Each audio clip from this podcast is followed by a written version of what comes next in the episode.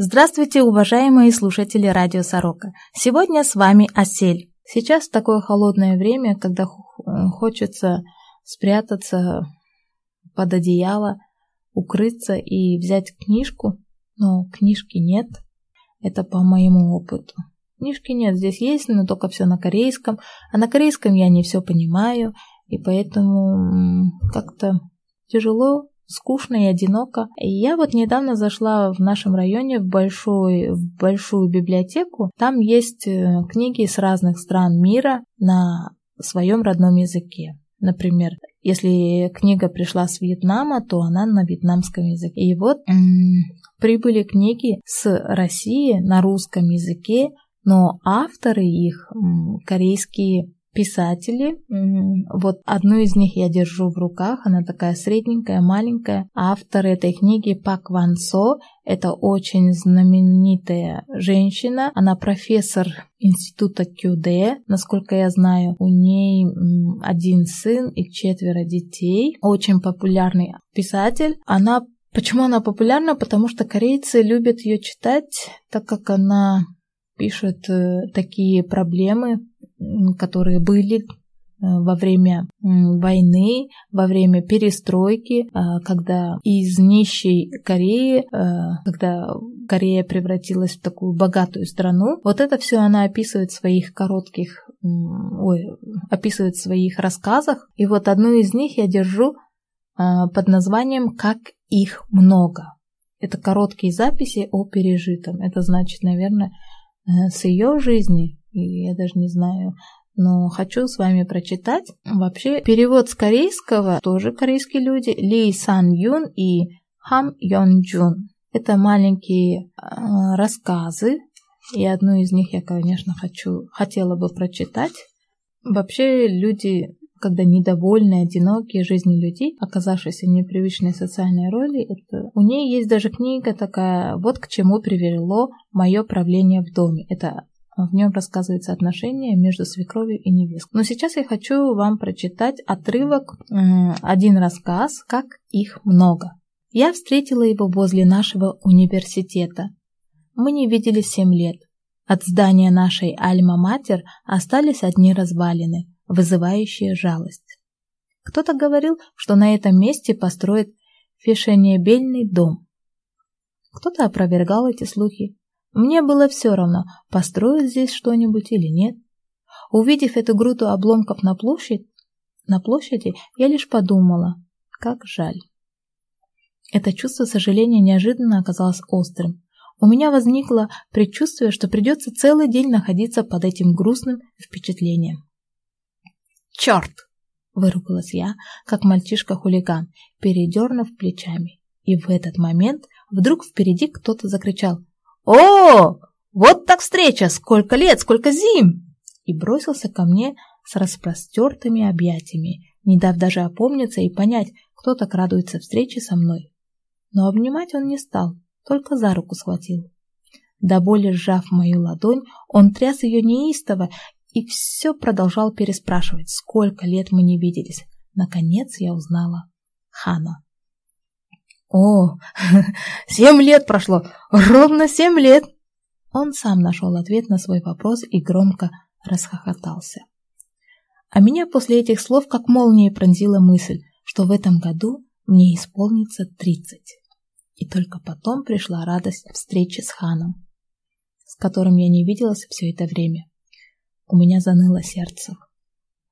То, что молодая женщина, окончив университет семь лет назад, до тридцати не смогла выйти замуж, не добилась никаких успехов в жизни и неожиданно встретила сокурсника мужчину, конечно, заставит почувствовать боль в груди. Будь на моем месте другая, та вскипела бы от злости,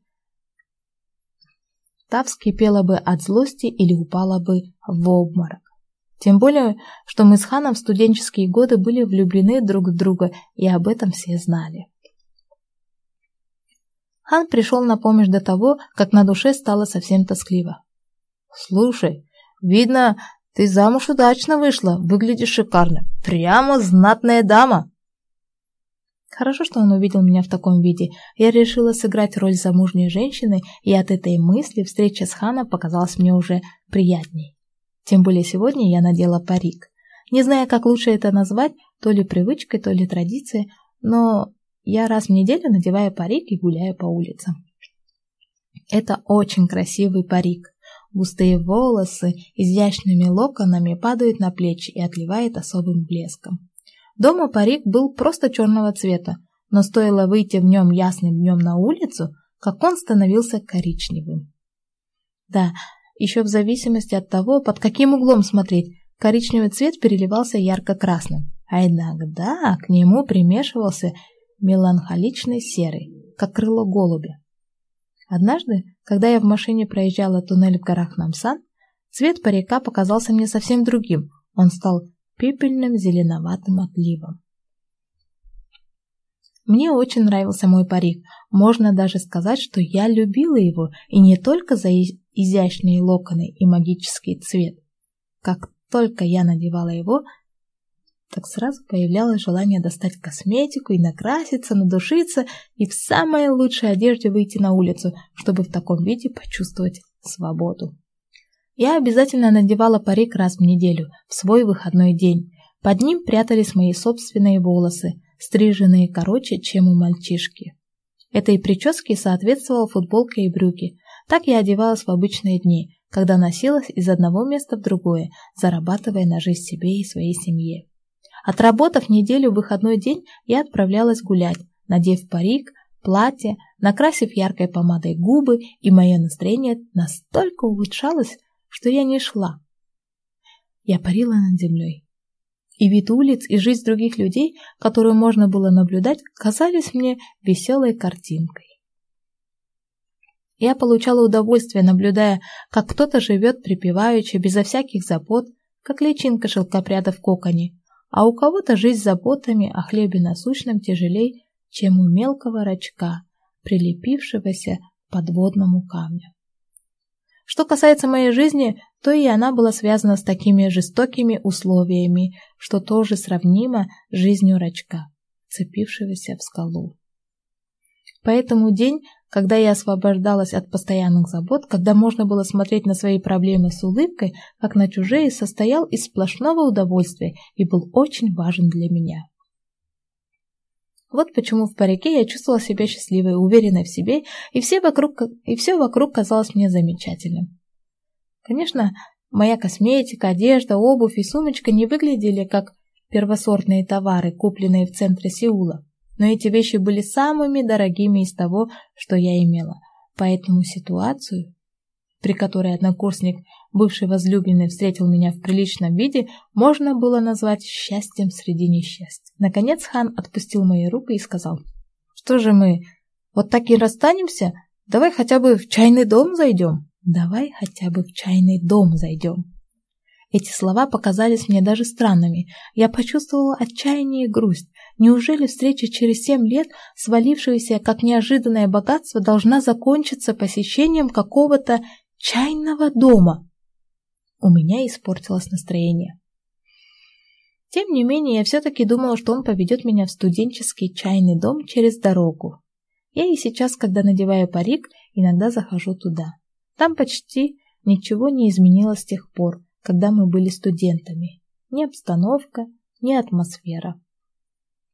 И посетители в основном были молодые, как и прежде. Я не могла вмешаться в разговор сидящих там незнакомых людей, но у меня возникало смутное желание узнать, о чем они говорят, чем их беседа отличается от тех, что вели когда-то мы. Я молча выходила из чайной, не, удовлет... не удовлетворив свое любопытство. Не удовлетворив свое любопытство. Мы с Ханом в этом чайном доме тоже провели много времени за разговорами. Но что это? Хан безразлично проходит мимо заведения с вывеской «Студенческая атмосфера». Что означает поведение мужчины, если он, встретив бывшую возлюбленную, может спокойно, как ни в чем не бывало, пройти мимо чайного дома, хранящего память о времени их любви, хотя он всего лишь в двух шагах от него? В душе шевельнуло что-то похожее на обиду от равнодушия хана. В отличие от меня, он был лиш, лишен какой-то, как бы то ни было, сентиментальности.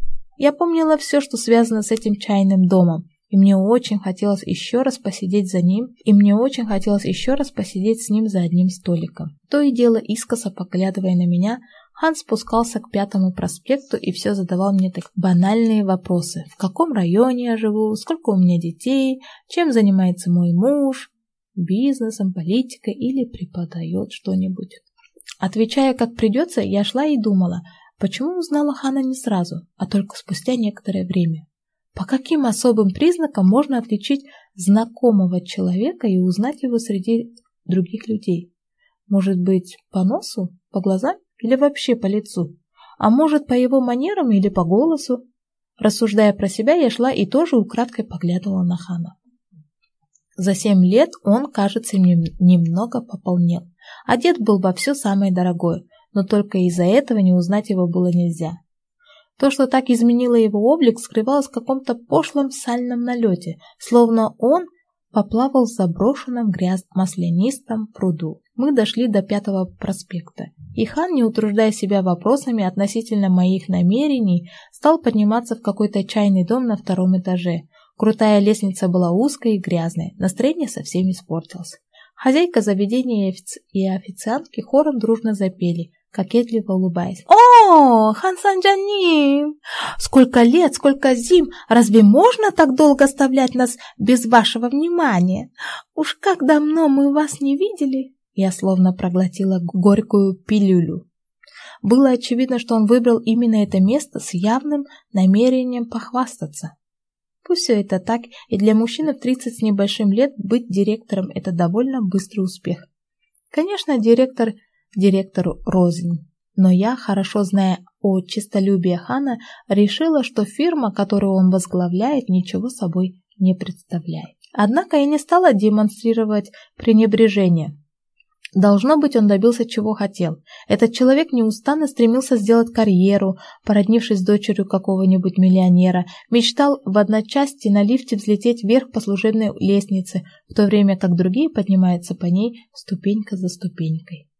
Мы сидели друг против друга, но разговор не клеился. Я не знала, как с ним говорить, на «ты», как раньше, или в уважительной форме.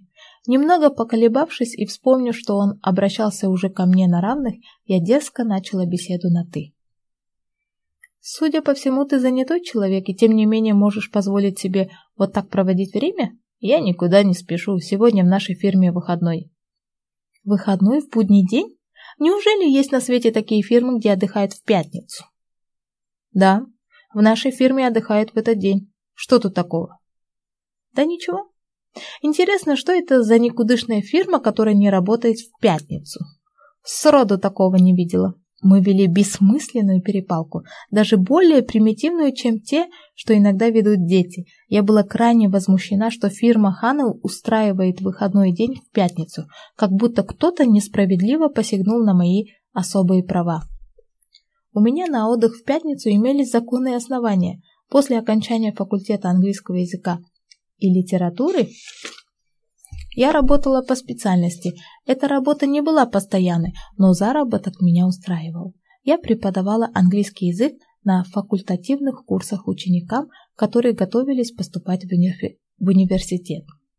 Будучи студенткой, я все четыре года подрабатывала репетиторством. Поэтому после окончания учебы, благодаря уже налаженным связям, мне совсем несложно было найти подходящую работу. В своем деле я достигла высокого мастерства. Мне не надо было учить школьников английскому языку, достаточно было показать, как нужно сдавать экзамен по этому предмету. Особенно популярна я была среди учениц высшей школы. Они сами организовывали группы и приглашая шали меня ввести в факультатив, волнуясь при этом, что я им откажу. У меня набиралось три группы, с которыми я занималась два раза в неделю, и так получилось, что один день оказался свободным и выпал как раз на пятницу. Я берегла этот день и даже частные уроки с учениками, которые поступали второй год, не назначала на пятницу.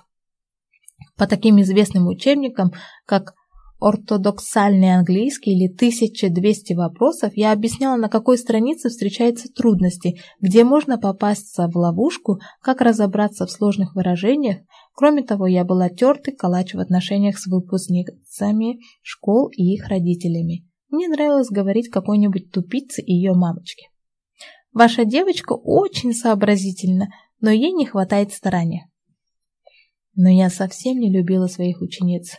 К бестолковым дочерям богатых родителей относилась с презрением и неприязнью. У меня ни разу не возникло желания, чтобы они хорошо сдали экзамен и поступили в выбранный ими университет. Мне хотелось, чтобы они прорва... провалились. Я получала удовольствие, наблюдая, как они рыдают, связавшись на экзаменах, впервые в жизни столкнувшись с неудачей. Я не считал себя плохой из-за такого отношения к своим ученикам. Взять хотя бы служащую банка, она целый день считает деньги и за это получает зарплату. Но нельзя же сказать, что она любит считать чужие деньги. Мне кажется, чем бы ты ни занимался, самая лучшая работа – это работа, за которой можно получить много денег, и она должна быть обязательно скучной, надоедливой, за исключением одного момента, когда получаешь деньги. К тому же мне нужно было много денег. Одно время из-за бедности нашей семьи я страстно мечтала выйти замуж за богатого человека. Это было то ли на третьем, то ли на четвертом курсе. На первых двух курсах я об этом не задумывалась. Была еще глупой, молодой, хотя характер у меня сильный. Тем не менее, я беспокоилась о будущем вообще. А будущее, связанное с личной жизнью, не очень волновало меня. И учиться я старалась хорошо. Словно страдая от голода и жажды, я заглатывала знания и хорошо усваивала все. Но и после этого еще чувствовала голод. В это время я подружилась с Ханом. Мы хорошо понимали друг друга. На старших курсах мой организм воспринимал знания уже не очень хорошо, словно намекая на возможность несварения, и постепенно я начала волноваться за свое личное будущее. И Хан точно так же стал беспокоиться по этому поводу. Мы не прятали свои естественные переживания, делились всеми своими мыслями, поэтому хорошо понимали, что в семейной жизни мы не предназначены друг для друга, хотя по характеру подходили. Уже тогда хан страстно мечтал стать зятем какого-нибудь миллионера. Его отцу предстояло скоро уйти на пенсию, и хан, как старший сын, должен был заботиться о матери и младших братьях и сестрах. Он дрожал от страха перед возложенной на него ответственностью и перед будущей перспективой стать каким-нибудь служащим, как его отец, которому было суждено перебиваться от зарплаты до зарплаты.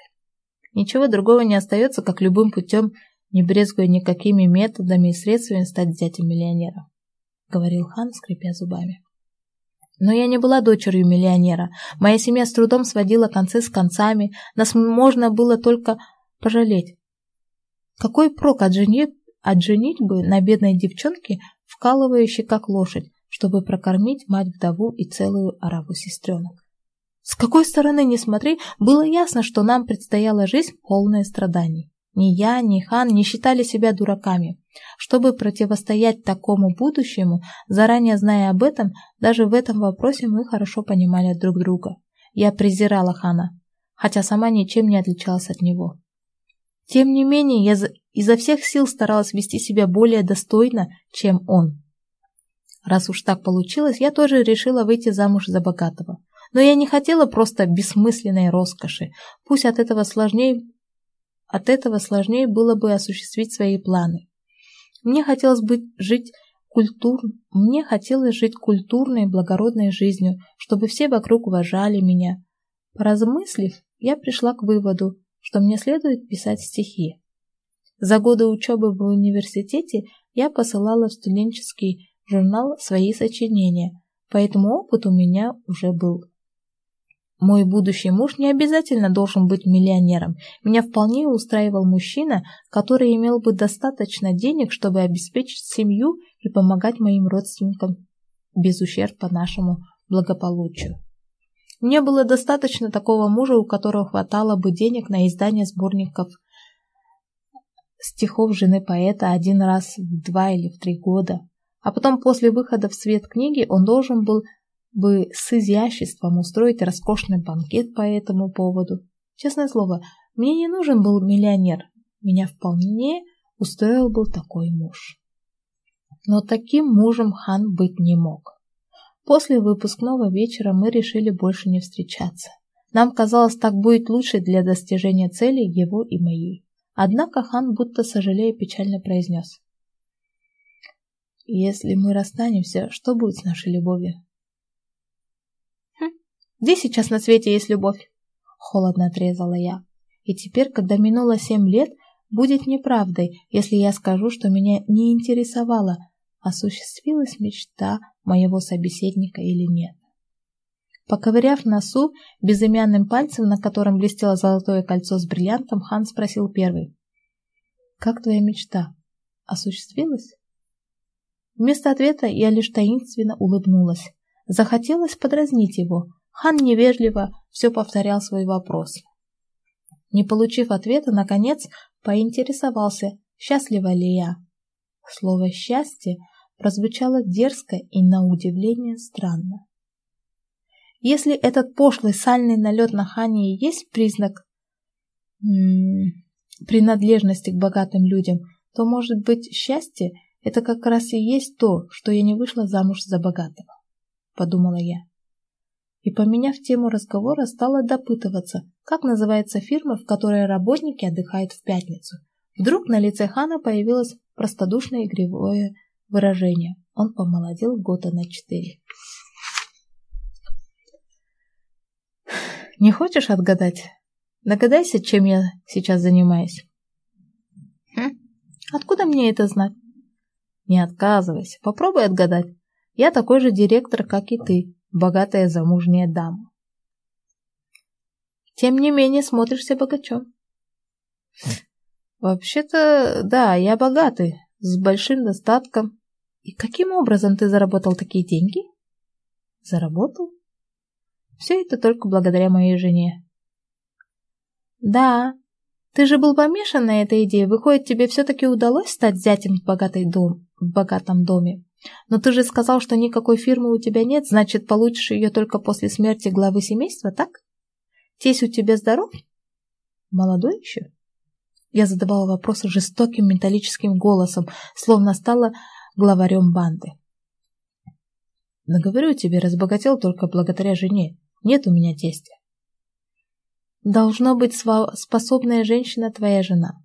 Впрочем, ничего плохого в этом нет. Вообще, что она из себя представляет? Богатая вдова? Может, хозяйка винного салона, где угождает клиентам, выполняя все их желания? Я извергала из себя то ли злобу, то ли злорадство, и, чувствуя, что распаляясь все больше и больше, продолжала унижать Хана. Я возбудилась до предела, а хан, наоборот, постепенно присмирел, и даже голос его стал тише. Все не то, она просто занимается торговлей. Чем же она торгует, что столько денег приносит? Этот бизнес не требует особых вложений. Счастливые случаи, удача, надежда – вот что она продает. Людям такой товар постоянно требуется. Кого ты хочешь удивить? Я подумала, что до сих пор вела разговор, который разговором назвать нельзя, и вдруг почувствовала неожиданно навалившуюся усталость. Это была не та усталость, которая копится всю рабочую неделю, не усталость от пустого времяпровождения. Это была усталость от того, что пришлось сдерживаться и терпеть пошлости хана. Да никого я не хочу удивлять, я правду говорю. Моя жена шаманка. Что удивляться-то? Говорю, шаманка. Знаешь, есть такие люди, потомственные шаманы. Они поклоняются то ли нечистой силе, то ли духам умерших. Не знаю, кому точно. Молятся, гадают, проводят всякие обряды. Моя жена солидная шаманка, имеет ученую степень бакалавра. Это новый тип шаманки. Она приходит на работу в хороший офис, в офис, вежливо принимает посетителей и точно, четко разрешает их проблемы. А я, значит, э, муж шаманки. То ли время такое настало, что можно любые деньги зарабатывать, не знаю, но дела наши очень быстро идут в горы. С самого утра уже собирается длиннющая шумная очередь. Я прихожу на работу рано, как минимум на 2-3 часа раньше жены, и выдаю номерки на прием. Еще я выуживаю из толпы тех, кто старается пролезть без очереди, и делаю им замечания. Я просто в восторг прихожу, когда думаю, сколько на свете страдающих людей. Но больше ста человек в день мы никогда не принимаем. Это все искусство вести дело. Прикинь, сколько получается, если сотни клиентов получить по тысяче бонов. Если бы только это. А сколько чудиков приходит к нам и говорят, что услышали здесь приятные новости. Они ссорят деньгами направо и налево, словно главари мелких карманников, раздающие чаевые девчонкам. Таких типов пруд пруди. Жена моя хоть и шаманка, но сама во всяких там духов не верит. Нет нужды просить, нет нужды просить у них посредничества. Достаточно с самим клиентом душевно поговорить. Моя жена обладает особым даром определять, чего хочет посетитель, и словно клещами выудит из него информацию. Умеет повернуть разговор в правильное русло, но и в этом, как посмотришь, нет ничего особенного. Сколько бы людей не было, в конечном счете человеческих желаний наберется два-три, не больше. Настолько все просто, их все волнуют одни и те же вопросы. Когда стану богатым? Как сохранить нажитое и можно ли стать еще богаче? Когда придет успех? Когда получу повышение на работе? Когда удастся съездить за границу? И все в таком же духе. Есть еще дураки, которым надо знать, кто находится в животе, сын или дочь, но моя жена никогда не гадает, когда требуется точный ответ. Моя жена шаманка, она училась где-то, получила степень бакалавра. Да я же об этом уже сказал. На самом деле я знаю, моя же жена шарлатанка. Но она очень хорошо делает деньги. И потом она ведь никому не вредит, никого не обижает, всем щедрой рукой раздает и надежду, и счастье. Ну, как, я правильно сделал, что женился на ней? Да, кстати, это выглядит странно, что мы не работаем в пятницу, тебе не кажется? Но если знать причину, то ничего странного нет. Это все мастерство моей жены вести дело. Для выходного дня воскресенья слишком обыденно и просто, поэтому была выбрана пятница. Ведь в том, что избегаешь работы в пятницу, есть ощущение чего-то европейского а европейское означает интеллектуальное, что вполне соответствует образованной шаманке. Вот так-то. Хм. Раз уж выходной сегодня, так вышел бы погулять вместе с женой. Что же ты один?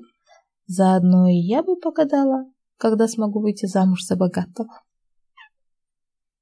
Выходной день у нас каждый проводит по-своему. Всю неделю днем и ночью приходится быть вместе, уже чем-то тухлым стало попахивать. Вот и договорились, что хотя бы сутки не будем посягать на свободу друг друга. Я сегодня свободный человек, могу даже любовь закрутить. Закрутить любовь? Как же это делается? Может, попробуем? Разве тебе не интересно? С мужем шаманки? А ты кто такая? Стала знатной дамой? Да ты даже женой человека из семьи со средним достатком не смогла стать. Я холодно усмехнулась и ни одним движением не показывая, что творится в душе, первой покинула чайный дом. То, что я не смогла выйти замуж, обнаружилось само собой. И за это было обидно, но я никогда не призналась бы в этом. В таком деле женщина во много раз мудрее мужчины. Выйдя на улицу из полумрака, я зажмурилась от света. Мимо куда-то спешили люди. Они казались какими-то ненастоящими словно я видела их во сне. Прямо передо мной по мосту через автостраду двигалась огромная толпа мужчин и женщин. Они одновременно спускались и поднимались, и от этого создавалось впечатление, будто над улицей парит живой мост из людей. Эти люди шли с открытыми глазами, даже разговаривали и смеялись, но они казались мне не живыми существами, а толпой мертвых безумцев. Как же их много! Я стояла и, невольно раскрыв рот, не в силах скрыть восхищение. Вдруг вспомнился отрывок из поэмы Элио Отто, уже давно забытой мной. Я стала повторять слово за слово, за словом всплывающей в памяти строчки. Как их много! Никогда не думал, что смерть унесла столь многих. Это все, что вспомнилось, только один отрывок без начала и конца. Когда-то, несколько лет назад, я мечтала стать поэтом. А сейчас могу прочесть всего пару строчек. Я почувствовала стыд и отвращение к себе. Кем ты себя возомнила? Да ты вообще ничего не значишь. Просто ничего. Я даже не злилась на себя, меня от себя тошнило. Поэтому я решила поиздеваться над собой, проучить себя так, чтобы почувствовать боль. Прямо на улице я сдерну, сдернула парик с головы, вращая его то в одну, то в другую сторону. Я поднялась на мост и оказалась в толпе прохожих. Мне очень хотелось, чтобы люди смеялись надо мной, но никто не обращал на меня никакого внимания. Только мой парик, этот последний обломок, оставшийся от развалин моей мечты о красивой жизни, с которой я не расставалась все эти годы, отвратительно болтался на, моё, на моей руке как выставленная на показ отрубленная голова преступника. 1975 год. Ну вот. Ну вот, я дочитала рассказ маленький, как их много. Автор был Пак Ван Со. Если вам понравилось, то напишите, я в следующий раз прочитаю что-нибудь другое из Со. Ну, мне понравилось, очень легко читается, как бы интересно дальше почитать. Ну, с вами была сегодня Осель. Желаю всего самого хорошего. Будьте здоровы. Дарите друг друга пепперу, любите и уважайте друг друга. До скорой встречи!